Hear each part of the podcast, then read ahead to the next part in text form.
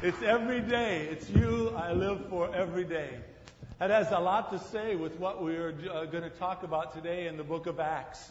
For those of you that are visiting with us, thank you so much for being here.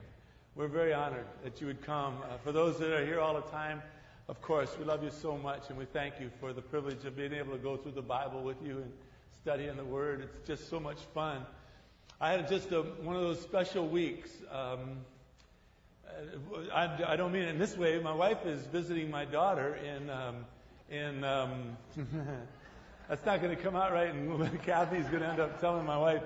But I just ended up talking to her just a second ago, and our our, our uh, grandson is two years today, and and um, so Kay went and visited with um, our daughter, and uh, our, our son-in-law is at a wedding, and so she's there helping take care of the two kids, and they're just having a ball. And thanks, thank you. I love the music.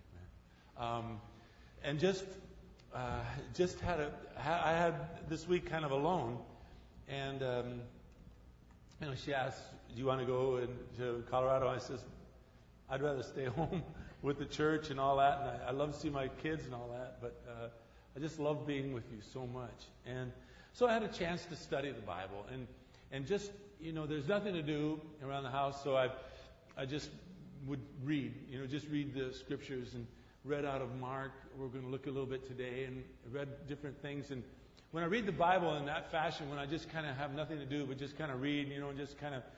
By the way, I love what you do. I absolutely love the when when we sing.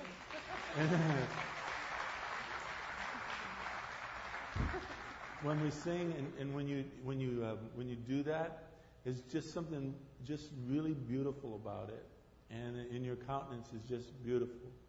And can can I have um, your, your email so that way I can send you the message so you'll know you, you can have it ahead of time. Is that all right? Yeah, give it to me and I'll send it to you. Anyways, so I just was kind of we're very informal here at this church. and so I just just had a chance to read through and when I read through the Bible in that fashion, I kind of put myself, I don't know if you do this, but I put myself in the place of the characters. Um, you know, the Bible says we're to be conformed into the image of our Savior, Jesus Christ. That's hard for me. He, he never makes any mistakes, you know, and, and uh, so I, I, like to see other people and, and see, especially those that, that mess up, you know, and, and yet there's still hope in their lives. Well, um, this week when I was studying through it, um, there's a place in here where it talks about faith. Um, the faith of Stephen we're going to look at Stephen, by the way. The faith of Stephen is in, unbelievable. Here's another guy I can't relate to so much because he's so doggone perfect. You know, he's just um, he's just such a man of God. As we're going to see next week when they're stoning him to death, first he, he gives the whole gospel. He he takes them through the Old Testament and he leads them to the Messiah that they missed. You know, and it's and they just their anger burns against him so deeply that they start throwing stones at him. And you know, when they stoned a person, they put him in a gully, right? And they threw stones down at him. And yet it says he's gazing up into the heavens. I don't know. I think about that too. You know, when I read it, you know, if, if I were being stoned to death, which I know that, that'd be a terrible way to die. But I, I'd be huddled. You know, I'd be trying to protect this ugly nose of mine or something. You know, and and he's just gazing in the heavens, just taking these uh, these rocks. And uh, and he yells out, Father, forgive them, for they don't know what they're doing. You know, it's when when you come upon something like that, it just it overwhelms me. I want to be conformed in the image of Christ, and yet I, I find myself so uh, so weak and so inadequate, and, and it seems like sometimes I'll take a, a two steps forward and then maybe two or three back, you know, and it just seems, wow, Lord, I, I really want I want to be a man of God. So I was looking through this thing called faith, as we're going to see in a moment, in, um, and it's in, in Mark, um, I think it's the ninth chapter, about a father that gave birth to a young boy that was demon possessed, and the Lord heals that child. And the Lord says, he says to the Lord, help me uh, in my unbelief. And I relate to that guy. That guy I could relate to a little bit.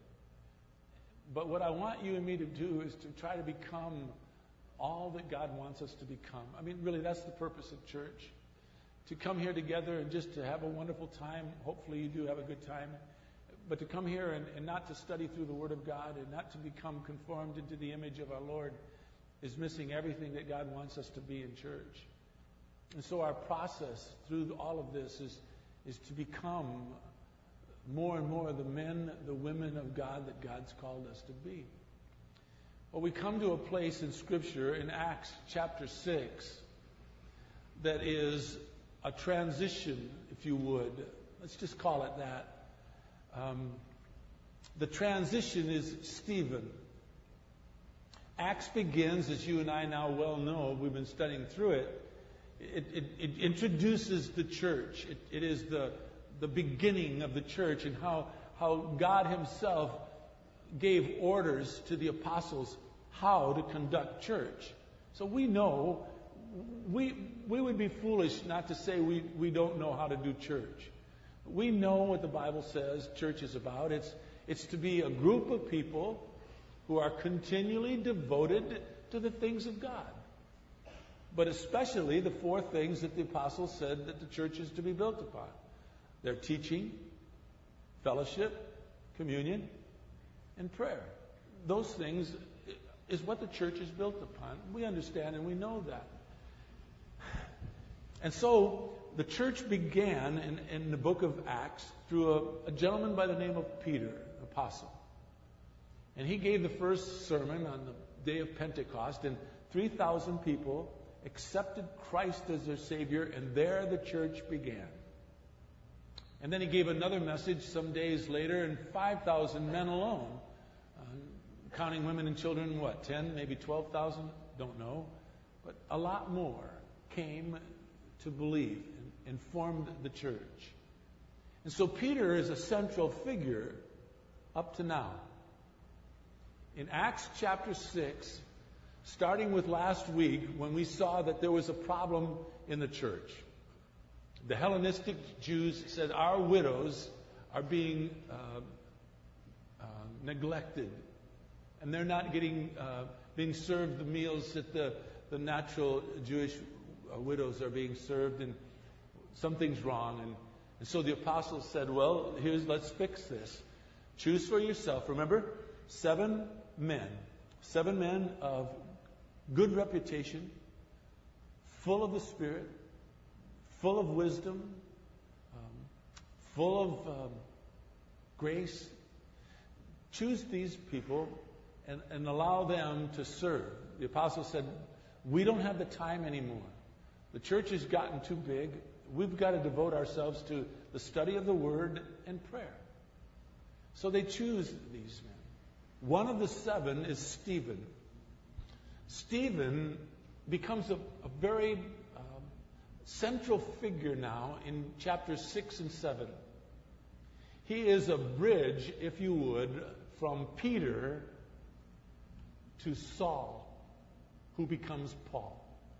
We're going to have a lot of fun studying the life of Paul, how he has come to Christ. And all of that begins at the end of chapter 7, moving on to chapter 8 and then 9 and how he is converted. That's, that's a fun study. You're going you're gonna enjoy that a, a great deal. But in between Peter and Saul, or Paul, comes Stephen. But Stephen, but is probably a bad uh, connection of the two thoughts. Stephen is such a man of God. He is, he is such a, a saint, and he, and, and, and he just is everything that I would hope you and I want to become. But it's hard, at least for me, a, a person who sees everything as half empty, if even half, more empty. And then, and then, guys, if you can relate to this at all, or ladies, you can relate to this at all, to be married to someone who is full. I mean, not even half full, sees everything as full. It becomes burdensome. you know, can, do you always have to be that happy? You know, and all that. so it, it is it is inspiring to read of Stephen, but it's uh, intimidating, very intimidating. One of the things I really long to do, and, and I'll get to the message in a second, is I long to look at the faces and the character and the size of the people of the of the Bible. Uh, don't you want to see Esther? I do. I can't wait to see how pretty she is. I want to look at all of those, the people of the Bible. I, I want to see what David, King David, looks like. Um, Paul. Can't wait to see what Paul looks like. I want to take a good hard look at Stephen, by the way. Um, that's one of the things I want to do when I get to heaven. I hope to God I don't say anything for, for just just look and observe these people.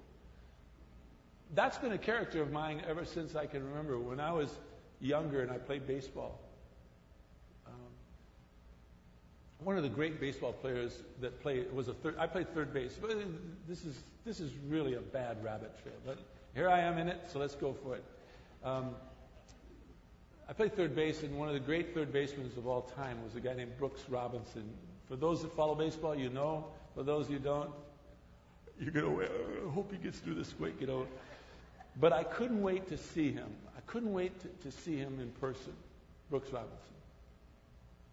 And we were playing a game against the Baltimore Orioles in, in spring training at, at Holman Stadium in Vero Beach, Florida. And uh, we were playing the Orioles, and, and I was hoping against hope that Brooks Robinson was going to come and play that day in the center squad in this game that we were having between them, exhibition game. And as I was walking into Holman Stadium, I had my bats in my hand and my glove, and was, we were going to take batting practice, and I turned around the, the, the, the entrance into the, stadium, you know, and I made a left, and right before my eyes was Brooks Robinson. You might not believe this, but you know what he said? He said, Hi, John. He knew my name. I couldn't believe it. Hi, John from Brooks Robinson. You got to be kidding. I like died and went to heaven. And we talked for a minute, and I got to shake his hand, and I felt those hands because of, he was like the best third baseman. And I wanted to see what, what this man looked like. He was bigger than I expected, and, and he was, you know. But that's what I want to do when I get to heaven. I want to take a look at these people. I want to see these men and women of God and uh, what they were like. Well, as you look at Stephen, what you're going to see is one of the most godly men in all of Scripture.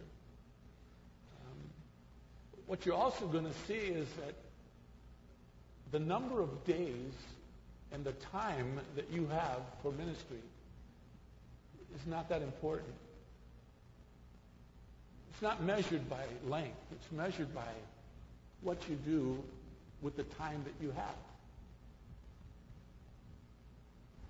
And that's what Stephen does. He maximizes his time to the nth degree. Read with me Acts chapter 6, please. And catch the very essence of Stephen in verse 8 through 15. It says, Stephen, full of grace and power, was performing great wonders and signs among the people.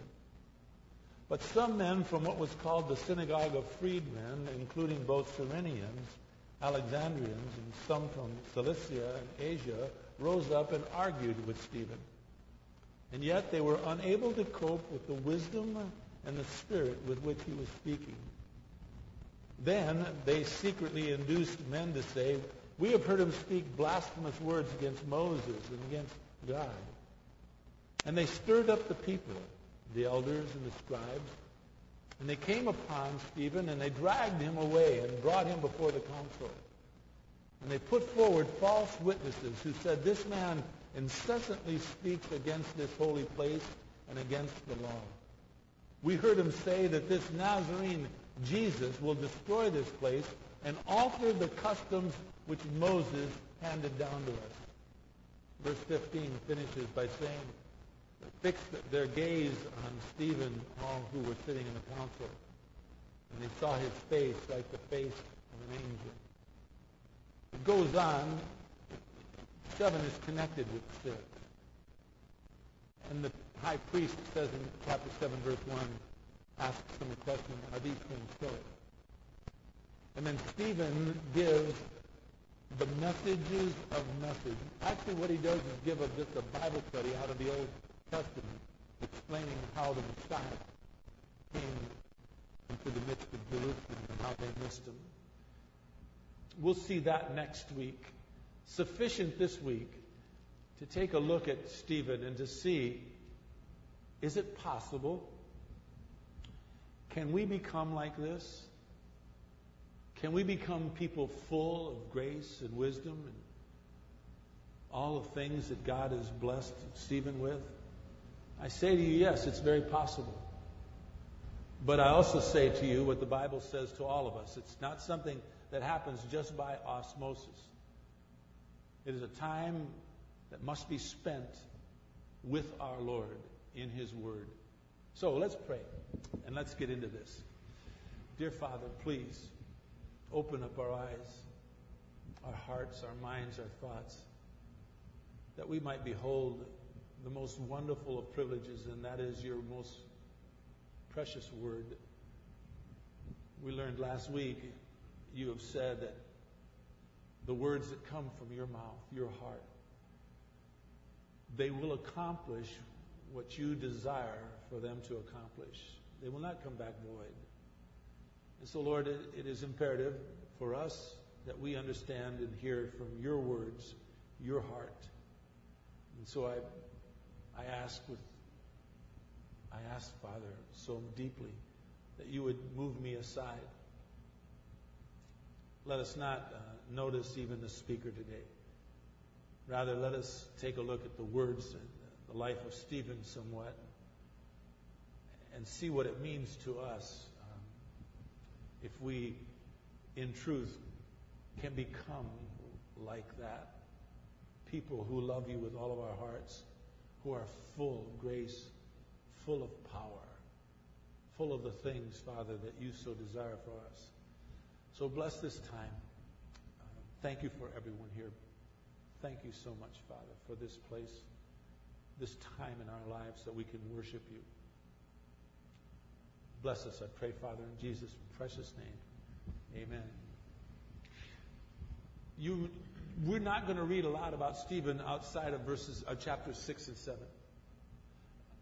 His life, though, is proof enough that the impact that you and I make is has nothing to do with the length of time we spend on earth. It has everything to do with the character of our lives. It can have a far-reaching effect. Here's what set Stephen apart. Let's look at verses 3, 5, and 8 of chapter 6. Look, verse 3. The apostle said, Select from among you seven men of good reputation, full of the Spirit and of wisdom. Look at verse 5. That statement found approval with the whole congregation. So they chose Stephen, note, a man full of faith and of the Holy Spirit. And if you jump down to verse 8, it says, And Stephen, here again, full of grace and power, was performing great wonders and signs amongst the people. We're not told what he did, we're just told that he has this great, great, great impact. The word that jumps out at, at all of us, I'm sure, did me, was the word full. I looked it up in the Greek, and it is P L E R E S. It means to be totally controlled by, filled to the brim. Stephen was totally controlled by his reputation, his wisdom, his grace, his power, his faith, his life connected to the Holy Spirit. You and I can be filled with all of those things. Basic to our lives is being full of the Holy Spirit. The Bible says, do not become drunk with wine. That's dissipation. Rather, it says, be filled with the Holy Spirit.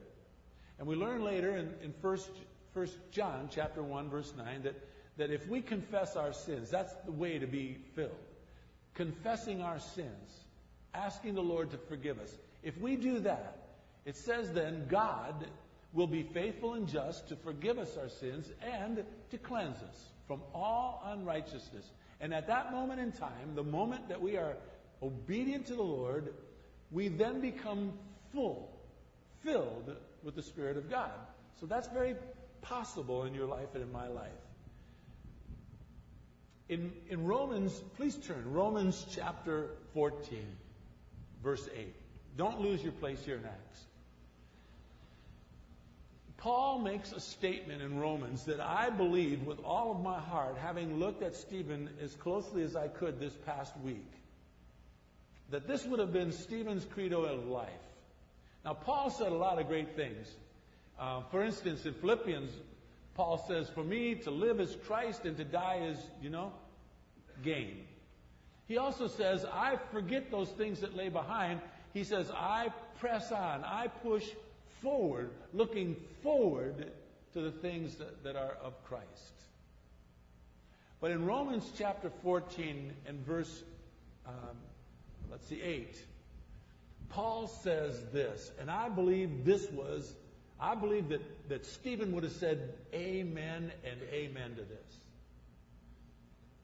I ask you some, from time to time to consider memorizing verses. This would be a verse that I would consider that you should, if not memorize word for word, just thought.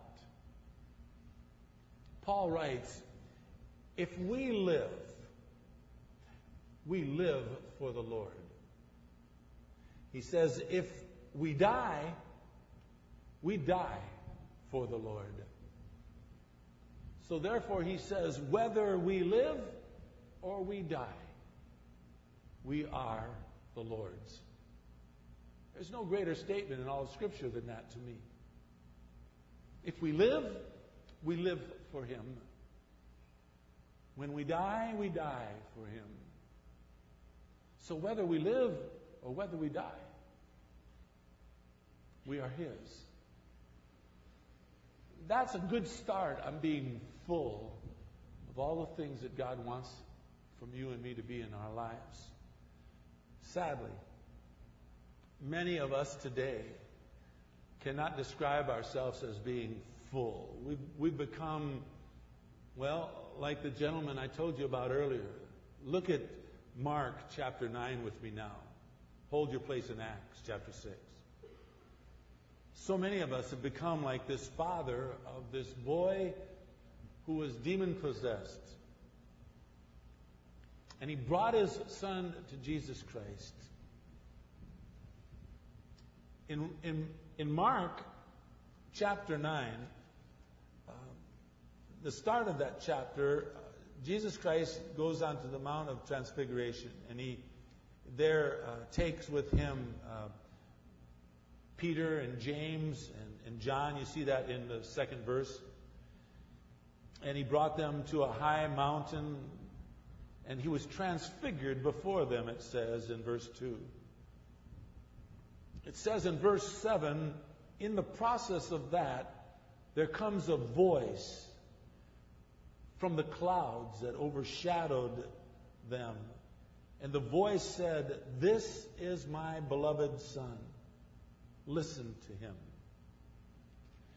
As they were walking down from that experience, there's another place. Wouldn't you have loved to have been there? Just to watch, just to see what was that like? Well, as they're coming down from the mountain, as you'll look in verse 14, they come upon a, a, a, just a multitude, a crowd of people. And the people are arguing with the disciples. And the argument is all about this man's son. Watch. It says they came back, verse 14. They came back to the disciples, they meaning Peter, James, John, and Jesus. And they saw a large crowd around them and some of the scribes arguing with them, arguing with the disciples. Immediately, it says in verse 15, when the entire crowd saw Jesus, they were amazed and began running up to, to greet him. He asked them, What are you discussing with them? In other words, what's going on? What's going on here? Now, God knows, He knew everything. He knew what was going on, but he asks those questions for a purpose. One of them in the crowd, this is the father of the boy who was demon possessed. One of the crowd answered him, and said, Teacher, I brought you my son possessed with a spirit which makes him mute. And whenever it seizes him, it dashes him to the ground. He foams at the mouth, he grinds his teeth, and he stiffens his body. I told your disciples to cast it out, and they could not do it. Jesus answered them and said, O unbelieving generation, how long shall I be with you? How long shall I put up with you? Bring him to me. Now, whenever I read something like that, I don't see myself as a hero here. I see myself as one of the guys that's just getting chastised. You know, how long have I, how long, John? How long have I been here? How long have I kind of led you in this church? Why are you unbelieving? Watch what happens. They brought the boy to him, verse 20. And when he saw him, immediately the Spirit threw him into a convulsion. And falling to the ground, this young lad began to roll about, foaming at the mouth. Jesus doesn't even tend to him, looks at his dad and says, How long has this been happening to him? And his father said, From childbirth. It says, It has often thrown him both into the fire and to the water to destroy him. But if you can do anything, take pity on us and help us. Now, when I came to that, I told you I read this a lot. And, and I read it in many different ways. The next verse I read in almost every way that you could read it. This gentleman says to the Lord, if you can. Jesus has done miracle upon miracle upon miracle. And watch our Lord's response. To me, it's pretty harsh. Jesus said to him, if you can. That's the way I read it. If, if I can. What are you kidding me? I mean, I take that as I do that to him. Lord, you know, if you could, if he could, if I can. John, where's your faith? If I can. He goes on to say, all, verse 23, all things are possible to the person who believes. Immediately, the boy's father cried out and began saying, I do believe. Help my unbelief. I relate to that man. You see, while I'm trusting God, maybe you're in the same boat. We can trust God for our eternal salvation. I've accepted Him as my Lord and Savior, and I'm going to heaven. What I find difficult is trusting Him in those, those day-to-day concerns that come my way, those, those, those things that come our way, and, and, and, and they keep on beating us up, beating us up, beating us up. And I find myself saying, Lord, if you could, if you would, if I can, John, if I would. It's your unbelief. And so I cry out, like this father, Lord, I do believe, but help my unbelief. There's a song that says, Trust and obey, for there is no other way. To be happy in Jesus is to trust and obey. Key, back to Acts chapter 6, and to becoming like Stephen. Key to our faith is our being full, being totally controlled, being full of whatever it takes to make you and me all that Jesus Christ desires for us to be. And key to that is to be able to trust and obey him. Now, how? I think that's the most logical question. Next is how? How to trust and obey? Well, I'll tell you how. By being full, by being completely controlled by our Lord. And folks, here's the rub. That only comes through your and my growth in Him and His Word. There are no shortcuts. There are no other ways. Sooner or later, the church, Church Universal, is going to have to finally come to believe and begin to seriously study the Word of God so that we can become, like Stephen, full in trusting and obeying our Lord and Savior. If you can, of course He can. We need to believe. Now, I'm not trying to fool you. I'm not trying to, to say, look, this is what we're all about studying the Word of God.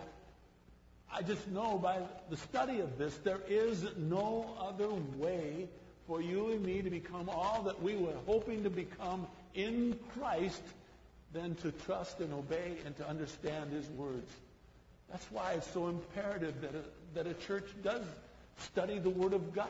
That, that this is the purpose of our meeting is to is to get to to comprehend some of these things of God so that it seeps within our very most inner spirit that we become full of who He is. And you cannot become full of Him apart from studying the Word of God. And there are no shortcuts. It doesn't happen uh, osmosis. It doesn't happen because you're, you're, you're here. If you want to become a great, great carpenter, you have to study under a good carpenter to learn the trade. If you want to become a wonderful musician, you've got to study. It's like a, it's like that joke, you know, of the guy that's in New York and he wants to go to hear some music in Carnegie Hall and he goes to this New Yorker and he says, "How do I get to Carnegie Hall?" You know what the guy says? Practice. Practice. There's no way of getting to anything that you want to do that's purposeful in your life without practicing. If you go back to Acts chapter 6 and verse 8, you will note that Stephen is full of these attributes, and through him, therefore, flows great wonders, great signs among the people. Stephen is the first non apostle to whom miracles are recognized. But as we've noted over and over and over and over again, his obedience, his trust, his faith does not stop persecution from coming his way. After all, they killed Jesus, didn't they? They killed Paul and Peter and persecuted the church. And Jesus predicted that's going to happen to all of us who follow after him. It's part of it. In fact, Peter writes in 1 Peter chapter 4, verses 12 through 14, don't be surprised. Don't be surprised at the fiery ordeal that happens among you as though some strange thing were happening to you. We all go through this process. But Jesus promises us that when we go through them, he will be there.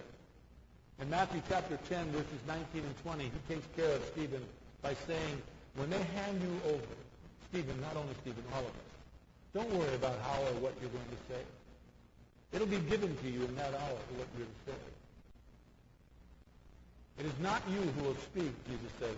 It'll be the Spirit of your Father who speaks in you.